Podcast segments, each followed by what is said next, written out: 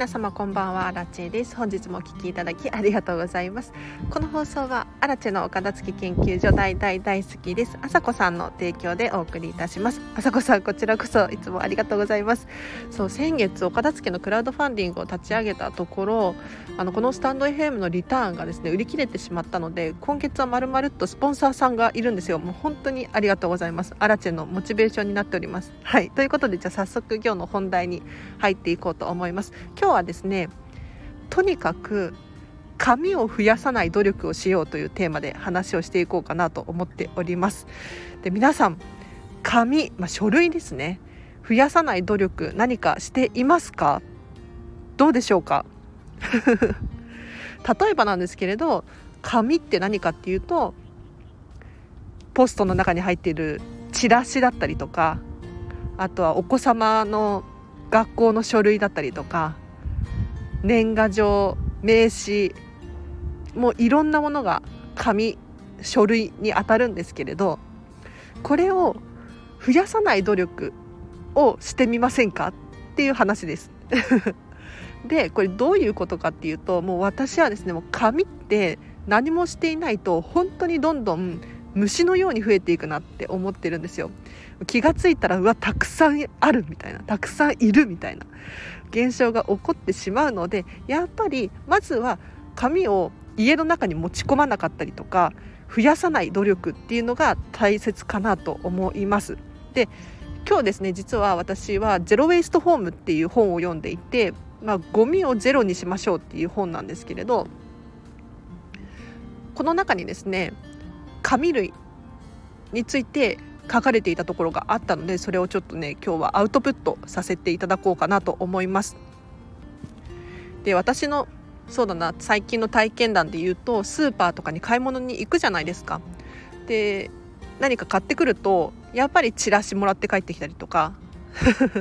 レシートが増えているとか、なんだろうな、ポストの中を開ければなんだろうレターが入ってて、でこれって基本的に必要ない紙なので、まあ、必要な人もいるかもしれないんですけれど、大体はチラシってそんなに必要ないかなと思うので、私はポストのポスト受けからゴミ箱に移すっていう作業を毎回毎回やってるんですよ。わかりますか？要するになんか右から左に受け流していて、この作業ってもったいないっていうふうに思えたんですよ。で、何がもったいないかって言ったら、まず時間と労力がもったいないですし、さらにこの紙自体ももったいなくないですか、ね、でこのゼロウェイストホームっていうのは紙に限らず物を最小限にして、うん、ヘルシーに暮らそうみたいな、そういう本なんですけれど、私たちがそうだなチラシを受け取れば受け取るほどチラシっていうのが発行されちゃう。で、レシートだったりもそうなんですけれど、受け取れば受け取るほどどんどん必要だと思われて、良かれと思ってね渡してしまうんですよ。そうじゃなくって、こういったものを断る努力をしましょうっていうのが今日の本題です。で、例えばチラシだったらポスト、ポストのところにね、なんかレターを受け取りませんみたいな、お断りみたいなのを貼っておくだったりとか、あとは郵送で来たものに関してはなんか受け取り拒否みたいにやって送り返すことができるらしいんですよ。ちょっと詳しくはあの調べていただきたいんですけれど、なんかそういう風にして自分のお家の中に持ち込まない努力っていうのをすることができるんですね。で、さらにそうだな、例えば紙のファックスを使っているだったりとか、あとノートとかも、えっと、取るのを紙じゃなくって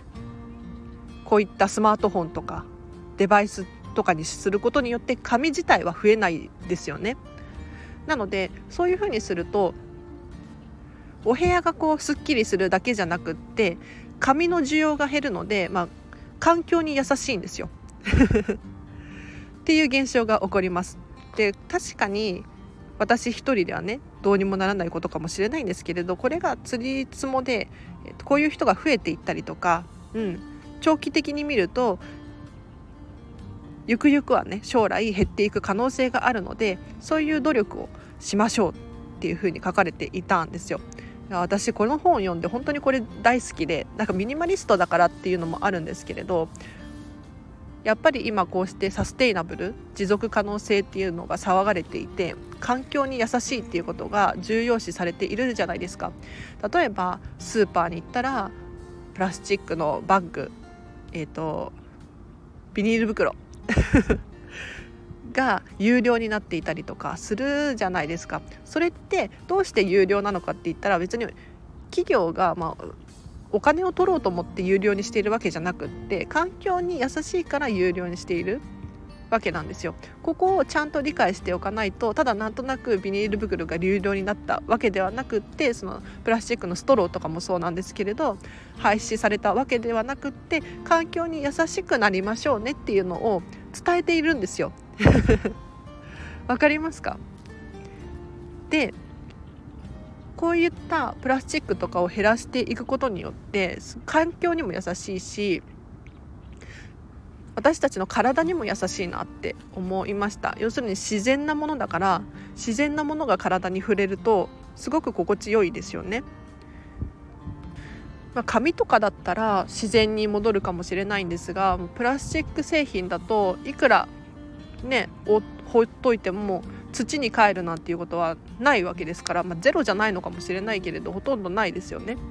ていうことを考えると、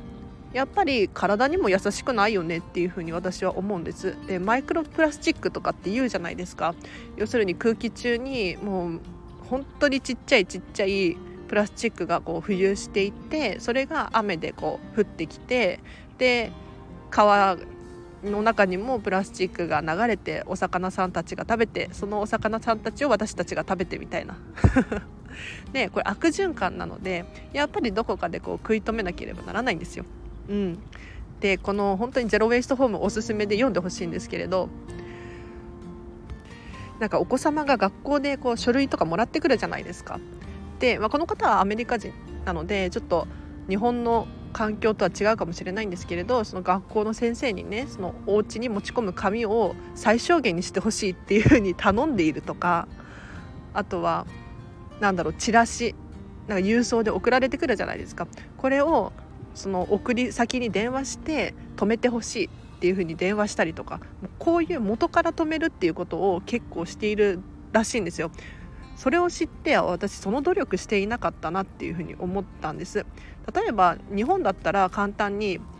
あの受け取り拒否みたいに送り返すことができると思うんですよ。でチラシお断りみたいに貼っといたら、もしかしたら入れない人がいるかもしれないじゃないですか、ね、そしたら需要が減る、チラシ自身のチラシ自体の需要が減って、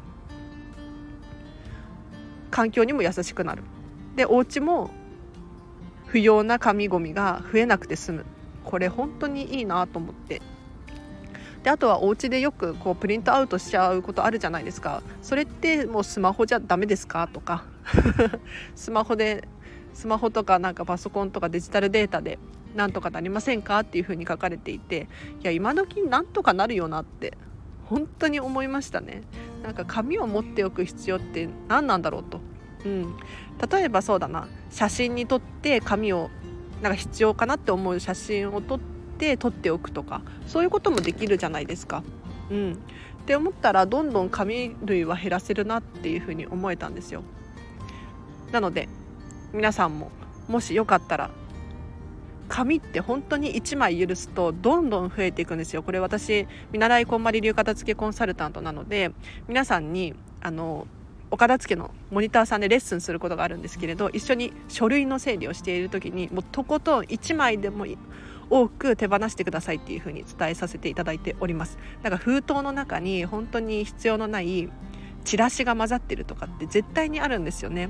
なんかクーポン券が入ってるとかってあるんですよ。でそのクーポン券はもう期限が切れてるんですよ本当に。あとは保証書とかもそうなんですけれど、期限が切れてたりするんで、こういうのをいちまい残らず手放してほしいですね。でいちまい許すと本当にこっちでもあっちでもそっちでもいちまい許すことになって、虫のように増えてくるって私は思うのでぜひまずは紙を増やさない努力、持ち込まない努力をして、手放せるものは手放す、これがいいかなと思いますので、ぜひ参考にしてみてください。もうこのゼロウェイストホーム本当によくって、後でリンク貼っておくのでぜひチェックしてください。あのとことんゴミを限りなくゼロにするというか、うん、何か例えばお買い物に行く時も量り売りのものを買うで、日本でも量り売りってでやってるところありますし、さらに言うと例えば八百屋さんに買いに行くとか、あとは市場利用するとか、そういうことできますよね、うん、あとはそうだな、この本読んでよかったって思ったのはまだね読み切ってないんですよ。というのも結構ボリュームがあってなんていうのかな、見た目はそんなに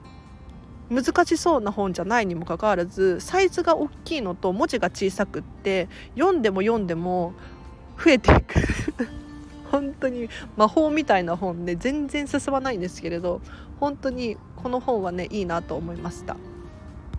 あとはやっぱり天然のものを使おうっていうのはね私は響きましたね。あのプラスチックとかなんだろう化学的なやつ、お洋服とかもそうなんですけれど、こういうのを避けた方がいいよねっていう。あとはお子様のおもちゃとかもやっぱり自然なもの、うん、積み木とか布とかお鍋とか渡しておけば子供って遊びを覚えて遊びを開発するっていう風に書かれていました。でこれメンタリスト ダイゴ さんとかもそういう風に言ってて、なんかおもちゃの数が多ければ多いほどいいって思いがちなんですけれど、実はその反対でおもちゃの数って少ない方がクリエイティビティ、まあ、想像力とかなんていうのかな、集中力が高まったりするっていう研究データがあるんですよ。これ本当の話ですなのであのいっこのおもちゃしかなかったらそれに集中せざるを得ないじゃないですか。でさらに言うとそのいっこをこういうふうに遊べないかな、ああいうふうに遊べないかなっていうふうに子供って考える力があるんですよ。それにもかかわらずなんかたくさんおもちゃを与えてしまうと一つのものにかける時間が減ってしまいますし、さらに言うと、まあ、考える力もなくなっちゃう。なんかもう例えばゲームだったらこういう風に遊ぶってルールが決まってるじゃないですか。でもそれが布だったらなんだろう切ったりとか洋服作ったりとかいろんなことができるじゃないですかねっていう感じです。はい、なのでぜひちょっと読みやすいんだけれどこの本はとにかく長いおすすめです。ではちょっと長くなっちゃうのもあれなのでここまでにします、えっと、今日の合わせて聞きたいなんですけれど、シェアできるものはシェアしてとにかく管理コストを下げようっていうテーマで話した回があります。こちらぜひチェックしてください。でこれどういうことかっていうと、私はかつてシェアハウスを結構もうご、ろくねんかな転々としていたんですね。でシェアハウスに住むとやっぱり家具家電とかは全部シェアなので私の持ち物ではないわけですよ。そうすると管理コスト、要するにお手入れをしなければならない時間とかお金っていうのがガクッと減って、お金の面でもすごく節約になりますし、時間の面でもすごくいいんですよ。でこれもこのゼロウェイストホームの中に書かれていたことなんですけれど、例えば年にいっかいしか使わないようなこういうのってホームセンター行けば借りれますよね。でさらに何か必要になったらお隣さんのお家をねピンポンして、お友達のお家ピンポンしてこれ貸してくれないっていう風に頼むのもいいじゃないですか。ただみんながみんないっこずつ同じものを持っておく必要ないんじゃないのっていう風に書かれていて、うわその通りだと思ってうん、なのでぜひちょっと気になる方いらっしゃいましたらシェアすることによって自分が身が楽になるので、はい、チェックしてみてください。で最後にお知らせをいくつかさせてください。 ライン で公式アカウントやっております。こちらがとっても好評でですね、アラチェのめぐるまがです、えー、と毎日毎日さんびゃくもじからごひゃくもじ程度なんですけれど ライン を送らせていただいております。お片付けに関する情報、もっとときめき磨きしたい人、えっと、生活に役立つヒント、そんなことをですねメッセージしています。荒地さんから ライン 来たということで、お片付けのモチベーションにつながったりとか、やる気がアップすると思いますので、ぜひお友達登録してみてください。でこちらはですね、さらに特典として私に直接メッセージが送れる設定にしているんですよ。なのでお片付けに関するお悩みとか、このチャンネルのご意見ご感想何でも送ってみてください。でもし匿名で送りたいよという方がいらっしゃったら、このスタンド エフエム 内のレターの機能を使っていただけると匿名で質問できますので、ぜひぜひこちらも合わせてご利用ください。であとインスタグラムやっております。こちらはですね、私アラチェの私生活が見れたりとか、えっと、お片付けの様子、モニターさんのビフォーアフターの写真を載せたりしていますので、ぜひこちらもね気になると思いますのでフォローしていただければなと思います。あと最後に、そうだな、雑談してもいいですか？なんか先日から実はお片付けのオンライン相談会っていうのをやっているんですよ。でこれ何かっていうと、先月のこれもクラウドファンディングのリターンなんですが、いちじかん私アラチェとですね、お片付けに関するお話、まあお片付けに関しなくてもなんか雑談お話できますよっていうリターンを出した頃ところ結構人気で、今ねよにんくらい、うん、相談会をさせていただきました。でこれが本当に楽しくって、何が楽しいかっていうとまず普通におしゃべりが楽しいなんか顔を見て見ながら喋れるので、なんかこのラジオだと私の顔見れないと思うんですけれど、あのなんかようやく荒地さんに会えたみたいな感じで言ってくださる方が多くって、本当に楽しいんですよ。でさらにお片付けに関するお悩みとかも解消されてですね、何かアドバイスができますので、それもすごく良いみたいで、結構アンケートを取ったところ、うん、なんかねあ、そんな気づきがあるんだみたいな感じで、私自身すごく嬉しくって、ちょっと今後もねこれやっていきたいんですよね、お片付け相談会いちじかん、うん、でそういえばこの間世界のたけしさんっていうこのスタンド エフエム のチャンネルを持ってる方と対談させていただいたんですよ。対談コラボラジオやらせていただいたんですけれど、それもだいたいいちじかんくらいで生配信でやったんですが、これもねすごく良かったですねなんかあのたけしさんはダイエットのチャンネルをやられているんですよ。で健康的に痩せるラジオをやられているんですが、健康的に痩せるにはやっぱり健康的な生活とか暮らしが必要だよねっていうことで、私のチャンネルとコラボで喋らさせていただいたんですけれど、その時も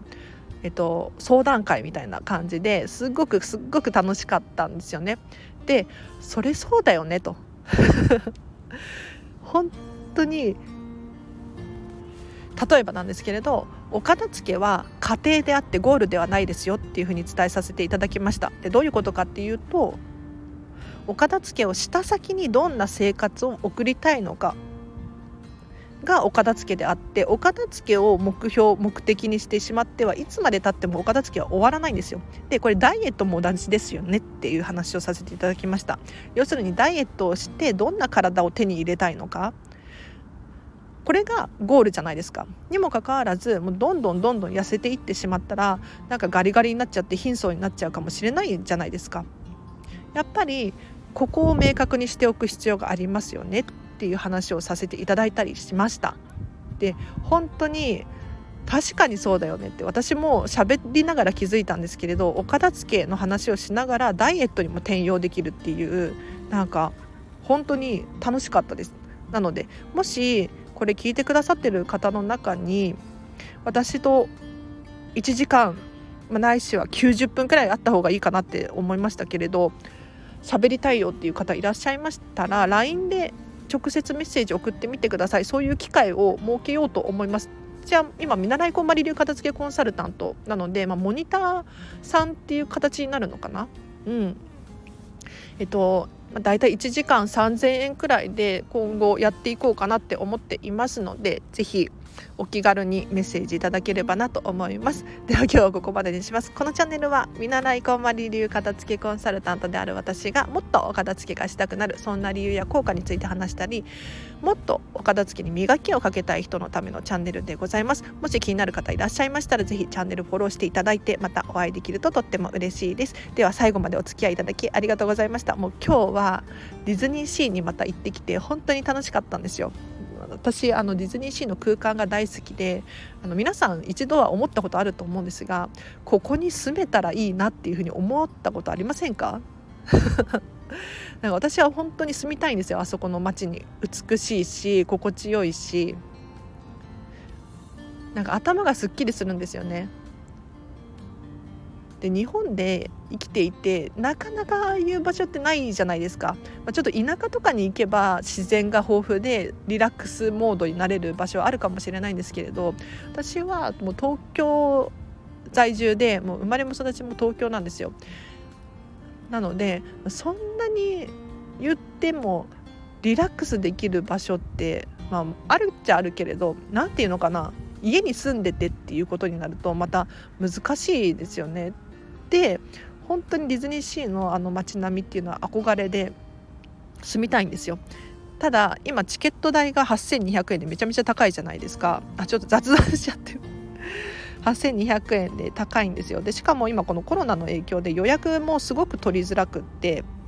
難しいんですよね、ディズニーシーに行くこと自体が。で、私今日どうしたかっていうと、